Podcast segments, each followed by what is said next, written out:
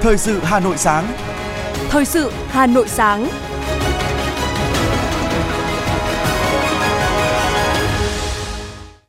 Kính chào quý vị và các bạn, chúng ta lại gặp nhau trong khung giờ thời sự buổi sáng với những thông tin trong nước và thế giới mới được cập nhật. Chương trình sáng nay thứ năm ngày 24 tháng 8 năm 2023 có những nội dung chính sau đây.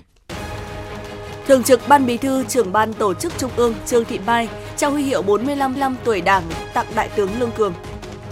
Bốn ngân hàng thương mại nhà nước đồng loạt giảm lãi suất tới 0,5%. Vụ việc học sinh lớp 9 đuối nước ở trường phổ thông quốc tế Việt Nam khởi tố vụ án tạm giữ giáo viên môn bơi lội. Phần tin thế giới có những sự kiện nổi bật. Quốc tế gia tăng sức ép lên lực lượng đảo chính Niger. Tàu đổ bộ Ấn Độ hạ cánh thành công xuống bề mặt mặt trăng. Sau đây là nội dung chi tiết. Thưa quý vị và các bạn, chiều ngày 23 tháng 8, thay mặt Đảng, bà Trương Thị Mai, Thường trực Ban Bí thư, trưởng Ban Tổ chức Trung ương đã trao huy hiệu 45 năm tuổi Đảng tặng Đại tướng Lương Cường. Đây là danh hiệu cao quý, thể hiện sự quan tâm sâu sắc, sự tin tưởng và đánh giá cao quá trình cống hiến của Đại tướng Lương Cường cho sự nghiệp cách mạng của Đảng, của dân tộc và sự lớn mạnh trưởng thành của Quân đội Nhân dân Việt Nam, là cán bộ trực tiếp tham gia chiến đấu bảo vệ Tổ quốc ở biên giới phía Bắc với 48 năm tuổi quân, 45 năm tuổi Đảng, trải qua nhiều cương vị quan trọng khác nhau. Ở cương vị nào, Đại tướng Lương Cường cũng hoàn thành xuất sắc nhiệm vụ được giao. Hiện với cương vị chủ nhiệm Tổng cục Chính trị Quân đội Nhân dân Việt Nam, Đại tướng Lương Cường luôn cùng tập thể Ban Thường vụ, Quân ủy Trung ương, lãnh đạo Bộ Quốc phòng thực hiện tốt chức năng tham mưu với Đảng, Nhà nước trong hoạch định đường lối quân sự, quốc phòng, tổ chức hoạt động hiệu quả hoạt động công tác Đảng, công tác chính trị, giữ vững sự lãnh đạo tuyệt đối, trực tiếp về mọi mặt của Đảng đối với Quân đội Nhân dân Việt Nam. Diễn đàn Doanh nghiệp Phát triển Bền vững Việt Nam thường niên lần thứ 10 với chủ đề Cuộc đua xanh toàn cầu từ chiến lược đến thực hành kinh doanh bền vững do Liên đoàn Thương mại và Công nghiệp Việt Nam, Hội đồng Doanh nghiệp vì sự phát triển bền vững Việt Nam tổ chức ngày 23 tháng 8. Phát biểu chỉ đạo tại diễn đàn, Phó Thủ tướng Chính phủ Trần Hồng Hà nhấn mạnh phát triển bền vững phải gắn với phát triển bao trùm trên ba trụ cột, phát triển bền vững kinh tế, phát triển bền vững xã hội văn hóa và con người và phát triển bền vững môi trường. Theo đó, tất cả doanh nghiệp dù ở quy mô nào, trong lĩnh vực nào cũng đều có cơ hội, vị thế, tiềm năng và hứa hẹn có nhiều đóng góp trong cuộc đua xanh toàn cầu.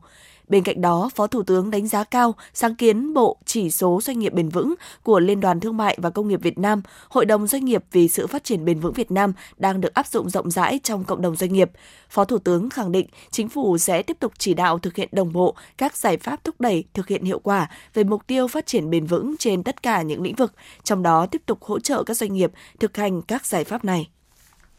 Chiều ngày 23 tháng 8 tại nhà Quốc hội, Phó Chủ tịch Quốc hội Nguyễn Đức Hải chủ trì phiên họp về công tác chuẩn bị tổ chức Diễn đàn Kinh tế Xã hội Việt Nam năm 2023. Phó Chủ tịch Quốc hội nêu rõ, Diễn đàn Kinh tế Xã hội Việt Nam là hoạt động thường niên của Quốc hội do Ủy ban Kinh tế của Quốc hội, Ban Kinh tế Trung ương và Học viện Chính trị Quốc gia Hồ Chí Minh, Viện Hàn lâm Khoa học Xã hội Việt Nam đồng chủ trì tổ chức.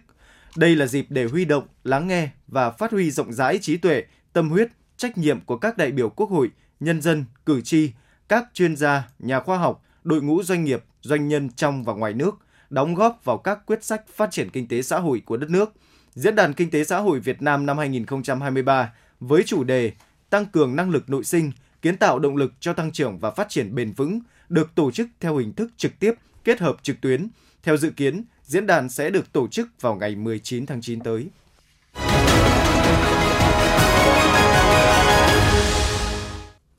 Chương trình thời sự xin được tiếp nối với một số thông tin kinh tế. Ngày 23 tháng 8, bốn đơn vị là Ngân hàng Nông nghiệp và Phát triển Nông thôn Agribank, Ngân hàng Thương mại Cổ phần Đầu tư và Phát triển Việt Nam BIDV,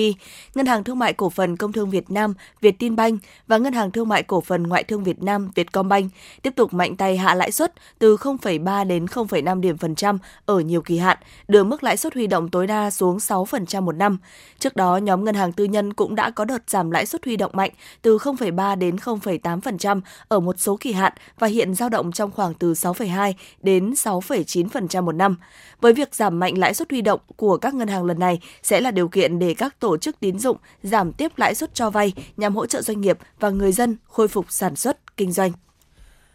Giao dịch xe cũ ế ẩm, vắng khách, Thậm chí người kinh doanh xe máy cũ cho biết là đang rơi vào cảnh thua lỗ sau quy định cấp biển số xe theo mã định danh. Theo phản ánh của phóng viên thời sự, chợ xe Chùa Hà, quận Cầu Giấy là một trong những địa điểm mua bán xe máy cũ lớn nhất của thành phố Hà Nội. Khác với khoảng thời gian trước, gần đây người đến mua và bán xe gần như vắng bóng. Đặc biệt với các hộ kinh doanh xe cũ biển số đẹp thì tình hình giao dịch mua bán gần như đóng băng. Bởi theo quy định tại thông tư 24, khi bán xe, chủ xe phải giữ lại giấy đăng ký và biển số, không được giao cho chủ mới của xe. Vắng khách cũng là tình trạng đang diễn ra tại các cửa hàng xe ô tô cũ trên đường Nguyễn Chánh, quận Cầu Giấy. Nhiều chủ cửa hàng cho biết hơn một tuần nay gần như không có khách đến xem và mua hàng. Thay vì tất bật đi chợ mua đồ, nấu nướng để tiết kiệm thời gian, nhiều gia đình đã chọn dịch vụ nấu cỗ chay, lễ cúng Vu Lan nên dịch vụ này khá đắt khách. Giá cả năm nay không có nhiều biến động, trung bình khách hàng chỉ cần chi từ 500.000 đến 800.000 đồng là đã có một mâm cỗ chay đầy đủ từ 5 đến 9 món, thậm chí 13 món, thay vì tất bật đi chợ mua đồ và nấu nướng. Nhiều nhà hàng chuyên đồ chay cũng đẩy mạnh dịch vụ nấu cỗ chay chọn gói để phục vụ nhu cầu cúng chay trong dịp lễ Vu Lan năm nay. Giá mỗi mâm cỗ chay dao động từ 500 đến 2 triệu đồng mỗi mâm, tùy theo số lượng món mà khách lựa chọn. Mâm lễ được sắp đủ các món từ chả, nem, sườn chua ngọt, gỏi nộm tới các món canh, món chay. Hơn một tháng nữa là đến Tết Trung Thu, hàng trăm thương hiệu bánh Trung Thu đổ bộ thị trường với đủ loại từ bình dân đến hàng cao cấp. Trên thị trường có xuất hiện dòng sản phẩm bánh Trung Thu hạng sang, phiên bản giới hạn. Nhiều thương hiệu tung ra dòng bánh trung thu nhân làm bằng yến xào, vi cá, bào ngư, sò điệp. Giá bánh phổ biến từ 1 đến 4 triệu đồng một hộp, thậm chí có dòng bánh VIP giá 6,8 đến 13 triệu đồng một hộp. Chuyên gia kinh tế nhìn nhận, năm nay kinh tế khó khăn, bánh trung thu không phải là mặt hàng thiết yếu được ưu tiên nên phân khúc phổ thông được dự báo sụt giảm. Song thị trường bánh trung thu cao cấp vẫn rất sôi động bởi phân khúc này nhắm vào túi tiền của nhà giàu để làm quà biếu tặng.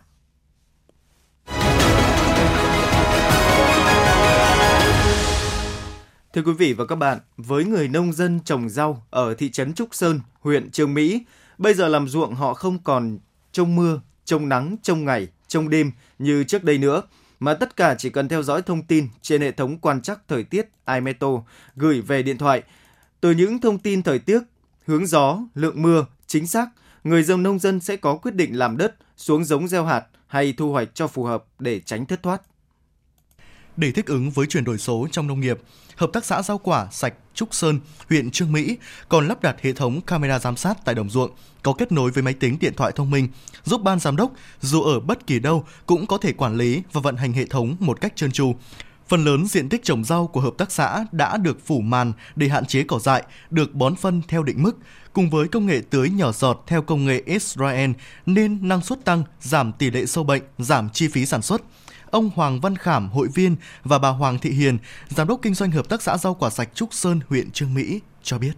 Chúng tôi là những người nông dân kỳ cựu, vì bản chất ngày xưa chúng tôi là sản xuất rau theo truyền thống thì ờ, thực ra là nó rất là bấp bênh bởi vì là mùa vụ thời tiết ờ, thời mùa vụ nó theo mùa vụ còn thời tiết thì chúng tôi không nắm được. Như từ ngày có cái ờ, chuyển giao công nghệ Imetot của dự án về đây thì chúng tôi là cảm thấy rất có hiệu quả. Thực ra là chúng tôi là những người nông dân thì chúng tôi không như, trình độ chúng tôi có hạn như được các cái lớp tập huấn về cái Việt ghép và cái trạm Imetot này thì chúng tôi là cái trạm Imetot này thực sự là nó rất có hiệu quả. Từ khi mà hợp tác xã rau quả sạch Trúc Sơn áp dụng cái quy trình sản xuất theo cái hệ thống IGAP thì à, đã tạo dựng được cái lòng tin của người tiêu dùng đối với sản phẩm rau Trúc Sơn trên thị trường và ngày càng à, thúc đẩy cho cái sản phẩm của Trúc Sơn được phát triển mạnh hơn đối với các cái hệ thống siêu thị, trường học và các bếp ăn bệnh viện ạ. Cái giá thành của sản phẩm thì cũng được đẩy tăng lên khoảng từ 10 đến 20% so với sản phẩm rau an toàn ở ngoài thị trường.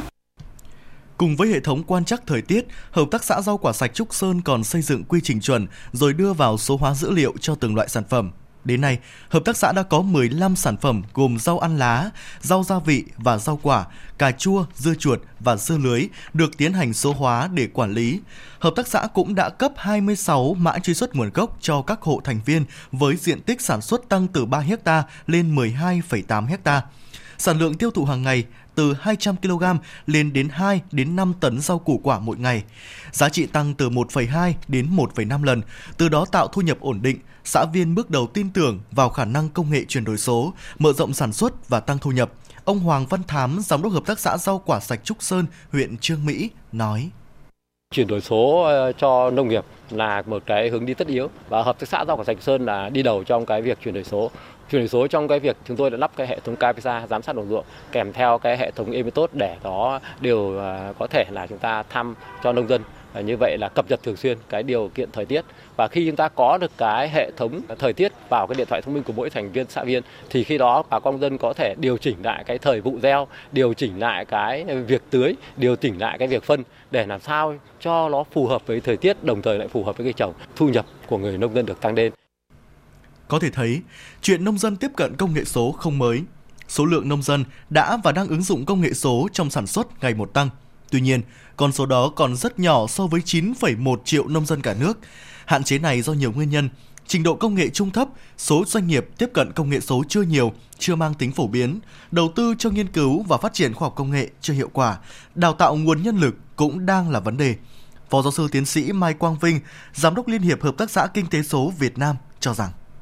ở đây thì công nghệ đã có và khả năng phục vụ là có thể sẵn sàng. Thế nhưng mà ờ, về phía Hà Nội và về phía nhà nước ờ, Bộ Nông nghiệp và các bộ ngành thì cần thiết phải có những các cái chế tài ờ, các chính sách, các cái hỗ trợ cụ thể cho người nông dân để có thể là nắm bắt được cái vấn đề là công nghệ chuyển đổi số, tập huấn cho nông dân hiểu được, vận hành được, rồi là sử dụng được và hiểu được cái tính năng của vấn đề là chuyển đổi số của mình đang làm và để giúp cho người tiêu dùng người ta tiếp cận ờ, thế và ờ, đưa cái sản phẩm ấy bằng công nghệ thì có thể lan tỏa rất là nhanh từ câu chuyện hợp tác xã rau quả sạch Trúc Sơn ứng dụng công nghệ số đã cho thấy sự thay đổi nhận thức cũng như hiệu quả kinh tế cho người nông dân. Song nhìn rộng hơn thì nông dân Việt đang đứng trước nhiều thách thức khi hội nhập sâu rộng với thế giới. Bởi vậy, việc ứng dụng gói giải pháp công nghệ eGrab, gói giải pháp quản lý điện tử 4.0 thực hành nông nghiệp tốt, egrab.vn, Tổng công ty quản lý giám sát truy xuất minh bạch và kết nối thị trường nông sản Việt Nam, InMetos, thời tiết thông minh, Mobi Agri, app canh tác thông minh trên di động đóng vai trò trọng yếu trong việc nâng cao giá trị nông sản, tạo hiệu quả trong xây dựng chuỗi giá trị nông nghiệp thông minh.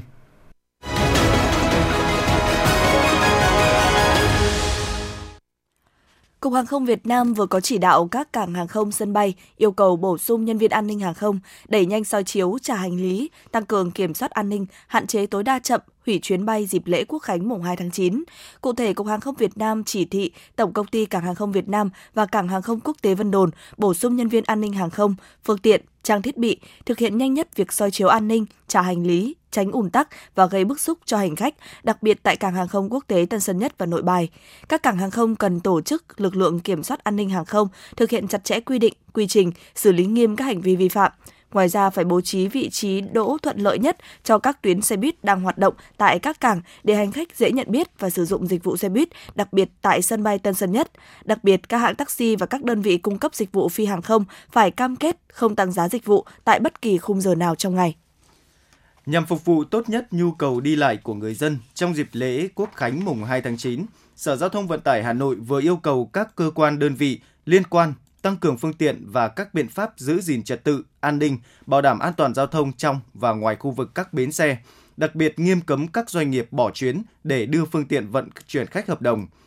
Các đơn vị kinh doanh vận tải không được tùy tiện tăng giá cước, thu phụ thu giá cước khi chưa được cơ quan thẩm quyền phê duyệt, thực hiện kê khai giá, niêm yết giá theo quy định. Sở Giao thông Vận tải nghiêm cấm các doanh nghiệp vận tải chủ động phối hợp với bến xe, tổ chức bán vé trực tuyến cho hành khách, hạn chế tối đa để hành khách phải chen lấn, xô đẩy, tranh giành chỗ để lên xe. Để bảo đảm người dân đi lại thuận lợi, an toàn, Sở Giao thông Vận tải Hà Nội đã công bố danh sách các số điện thoại đường dây nóng, sẵn sàng tiếp nhận thông tin phản ánh từ người dân để kịp thời chỉ đạo kiểm tra, xử lý.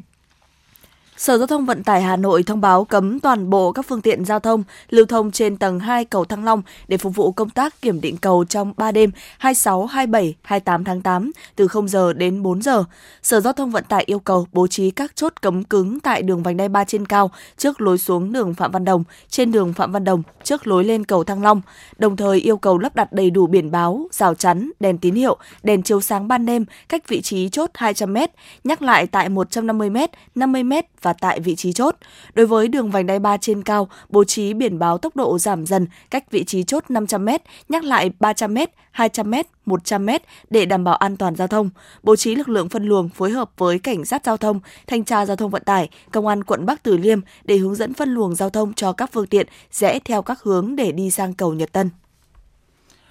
Thưa quý vị và các bạn, cùng với sự phát triển nhanh chóng về kinh tế, ngày càng nhiều kho, xưởng sản xuất được dựng lên với các quy mô khác nhau. Trong đó có nhiều nhà xưởng vẫn nằm xen kẽ trong khu dân cư, tiềm ẩn nguy cơ cháy nổ rất cao. Đối với các kho, xưởng sản xuất nằm xen kẽ trong khu dân cư, khi mà xảy ra cháy nổ sẽ gây thiệt hại lớn về người và tài sản, ghi nhận tại huyện Đông Anh.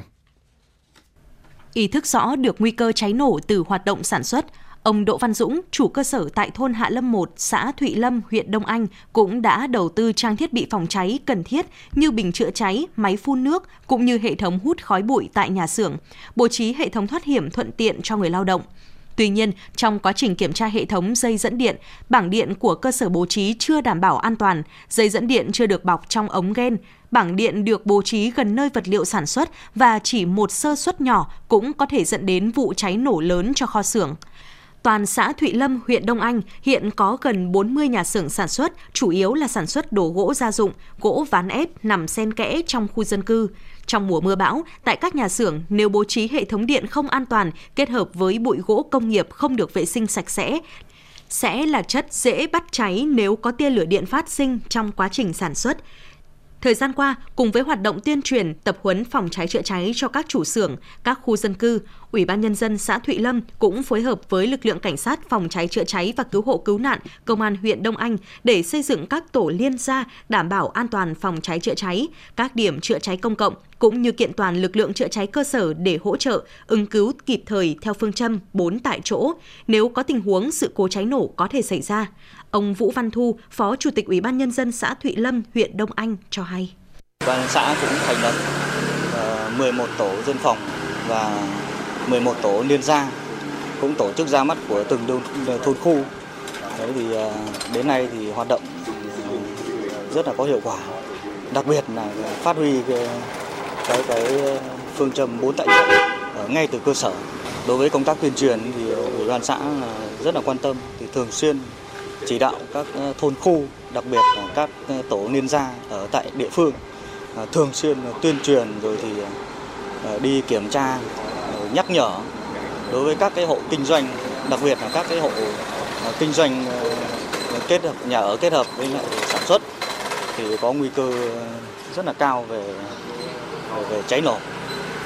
Việc đảm bảo an toàn phòng chống cháy nổ trong mùa mưa bão cũng đã được Công an Đông Anh tập trung tuyên truyền, hướng dẫn cho các nhà xưởng, nhất là đối với các nhà xưởng nằm xen kẽ trong khu dân cư. Đồng thời, phát huy vai trò của các tổ chức đoàn thể trong việc vận động, tuyên truyền xây dựng các tổ liên gia phòng cháy chữa cháy và điểm chữa cháy công cộng và kiện toàn lực lượng chữa cháy cơ sở để phòng ngừa tình huống cháy xảy ra. Trung tá Trần Sĩ Quỳnh, đội trưởng đội cảnh sát phòng cháy chữa cháy và cứu hộ cứu nạn, Công an huyện Đông Anh cho biết. Chúng tôi thì à, cũng chuẩn bị sẵn các cái lực lượng phương tiện đã được trang cấp và đồng thời là tham mưu cho các cơ sở là tự để chuẩn bị thêm các phương tiện mà đề phòng mà khi có có lũ, có bão, có đổ cây, có sập đổ thì à, đơn vị tự ứng phó, tự ứng cứu, đồng thời là lực lượng chữa cháy cứu nạn cứu hộ thì sẽ uh, hỗ trợ để triển khai các cái lực lượng, tức là sẽ sử dụng các lực lượng cơ sở tại chỗ là chính bởi những cái giai đoạn ban đầu đó là cái công tác mà mà mà uh, phòng cháy, phòng tìm kiếm cứu nạn rồi là phòng chống trong mùa uh, mưa bão. An toàn để sản xuất, sản xuất phải an toàn không chỉ là câu khẩu hiệu mà phải xuất phát từ ý thức tự giác của mỗi người dân và các chủ xưởng sản xuất. Trong mùa mưa bão, cần đặc biệt quan tâm đến hệ thống điện, kiểm tra thay thế kịp thời với hệ thống dây điện đã dùng lâu, xuống cấp để đảm bảo an toàn phòng chống cháy nổ và yêu cầu người lao động chấp hành nghiêm quy định đảm bảo an toàn cháy nổ trong quá trình sản xuất vì sự an toàn của bản thân và các nhà xưởng.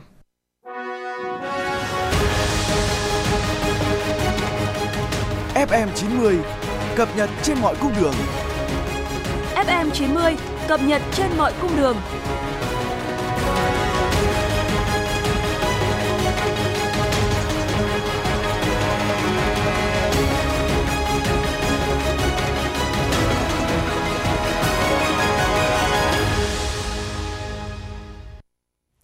Thưa quý vị, những ngày vừa qua trên trang mạng xã hội lan truyền một video thông tin về quan điểm cá nhân, nhận định, đánh giá của người bệnh tới khám tại Bệnh viện ca cơ sở Tân Triều, gây ra nhiều luồng thông tin trái chiều. Ngày 23 tháng 8, Bệnh viện ca lên tiếng cho biết cả ba cơ sở của Bệnh viện ca luôn có bảng giá dịch vụ được in biểu bảng ngay ở khu vực tiếp đón các khoa khám bệnh ở vị trí thuận tiện giúp người bệnh dễ dàng hơn trong việc lựa chọn dịch vụ khám. Do vậy, thông tin phản ánh về việc cán bộ y tế của bệnh viện tự quyết định giá dịch vụ và mức thu là không chính xác. Cũng theo Bệnh viện ca, với vai trò là cơ sở chuyên khoa đầu ngành trong khám chữa bệnh ung bướu, bệnh viện khẳng định một số thông tin như video đăng tải, ung thư không thể chữa khỏi là một thông tin không chính xác. Thực tế, qua nhiều nghiên cứu thống kê cho thấy tỷ lệ chữa khỏi một số bệnh ung thư có thể đạt trên 90% nếu được phát hiện ở giai đoạn sớm. Bệnh viện ca cũng ghi nhận rất nhiều trường hợp người bệnh điều trị thành công, khỏi bệnh 15, 20, 30 năm. Chiều tối hôm qua, Công an quận Hà Đông, Hà Nội cho biết đã khởi tố vụ án tạm giữ hình sự Trần Lâm Thắng, sinh năm 1999, giáo viên môn bơi lội của trường phổ thông quốc tế Việt Nam ở phường Dương Nội, quận Hà Đông về hành vi thiếu trách nhiệm gây hậu quả nghiêm trọng. Kết quả điều tra ban đầu xác định, chiều ngày 22 tháng 8, lớp 9A1 của trường phổ thông quốc tế Việt Nam có tiết bơi từ 13 giờ 20 phút đến 14 giờ do giáo viên Trần Lâm Thắng phụ trách. Khoảng 13 giờ 20 phút cùng ngày, giáo viên Trần Lâm Thắng tập trung 27 học sinh lớp 9A1 tại khu vực trước cửa bể bơi để chuẩn bị cho tiết bơi. Giáo viên cho học sinh khởi động khoảng 10 phút, sau đó chia một nhóm tự hoạt động thể thao tại khu vực sân trường và một nhóm do giáo viên Thắng trực tiếp hướng dẫn vào bể bơi để thực hành bơi lội, gồm 11 học sinh, trong đó có cháu PHA ở quận Nam Từ Liêm. Sau khi dẫn học sinh vào bể bơi, giáo viên không phổ biến hướng dẫn mà ngồi ở ghế đầu bể bơi để cho các em học sinh tự do xuống thực hành. Quá trình này giáo viên không quản lý, giám sát mà ngồi một vị trí và thường xuyên sử dụng điện thoại di động. Vì vậy đã không phát hiện việc cháu PHA xuống bể bơi nhưng không bơi mà chỉ đi bộ đến đoạn qua dây phao ngăn cách độ sâu 1,2 m và 1,55 m thì không đi được nữa, rồi vùng vẫy liên tục trước khi bị chìm. Sau khi cháu bị chìm xuống đáy bể bơi, khoảng 20 phút sau, giáo viên yêu cầu các học sinh lên bờ rồi cho lớp tự giải tán. Lúc này, vẫn chưa ai phát hiện cháu PHA bị chìm. Đến 14 giờ 6 phút, nhân viên vệ sinh của bể bơi trong lúc dọn vệ sinh phát hiện cháu PHA nằm bất động dưới đáy bể, khu mực nước sâu 1,55 mét, cùng với một số giáo viên trong trường đưa cháu vào bệnh viện đa khoa Hà Đông cấp cứu. Cơ quan chức năng xác định cháu đã tử vong ngoại viện.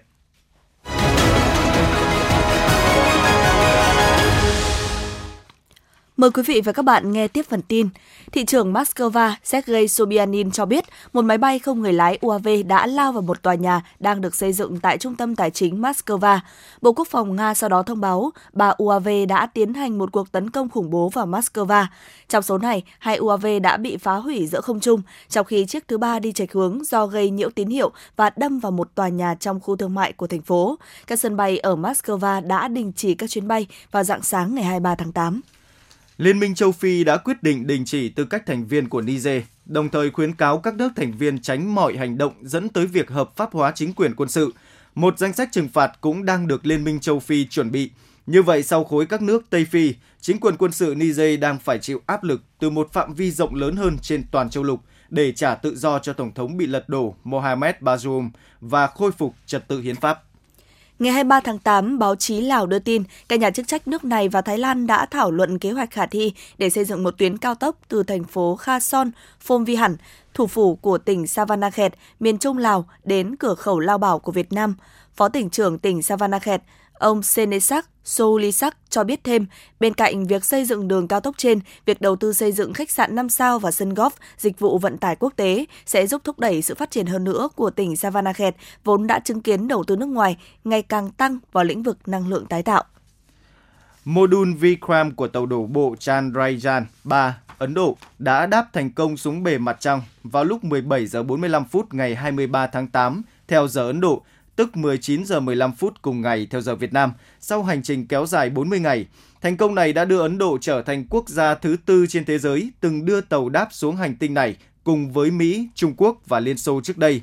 Vikram mang 4 bộ thiết bị khoa học, trong đó có đầu dò nhiệt với khả năng đâm sâu vào mặt trăng khoảng 10 cm và ghi nhận nhiệt độ của đất đá xuyên suốt ngày mặt trăng. Vikram cũng trang bị một bộ phản xạ ngược dự kiến vẫn phát huy tác dụng rất lâu sau khi trạm đổ bộ này ngừng hoạt động.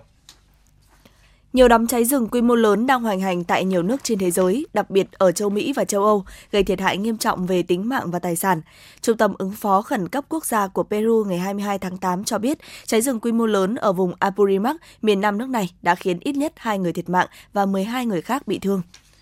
Trong khi đó, Canada đang đối mặt với mùa cháy rừng nghiêm trọng nhất từ trước đến nay. Trong một tuần qua, hơn 50.000 người đã buộc phải đi sơ tán. Gần 200 ngôi nhà ở thành phố Kelowna và West Kelowna bị thiêu rụi. May mắn không có báo cáo về thương vong. Hiện hơn 1.000 đám cháy vẫn đang bùng phát trên khắp đất nước Canada, trong đó 650 đám cháy vượt tầm kiểm soát, ảnh hưởng nghiêm trọng đến cuộc sống của người dân và cộng đồng.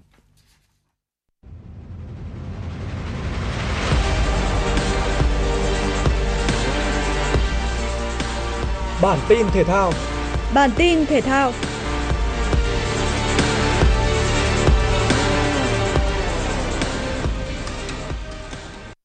Sau hai chiến thắng liên tiếp tại giải bóng chuyền nữ quốc tế VTV Cup 2023, đội tuyển bóng chuyền nữ Việt Nam 2 đã có một trận đối đầu tuyển nữ Choco Mucho Philippines. Hai đội chơi giằng co, Chocho Mucho chơi hiệu quả hơn khi dẫn trước 2-0 với tỷ số 25-20 ở set 1 và 28-26 ở set 2. Sang set 3, ba tay đập Bích Thủy, Thanh Thúy và Nguyệt Anh được thay vào sân giúp đội nhà thắng liên tiếp hai set sau đó với các tỷ số là 25-21, 25-20 và san bằng tỷ số hai đều. Ở set đấu quyết định, tuyển bóng chuyền nữ Việt Nam 2 khai thác thành công điểm yếu của đối thủ để mang về chiến thắng 15-9, qua đó ngược dòng thắng chung cuộc 3-2. Khác với tuyển Việt Nam 2, đội tuyển bóng chuyền nữ Việt Nam 1 chơi lấn lướt, giành chiến thắng chung cuộc 3-1 trước Đại học Kansai.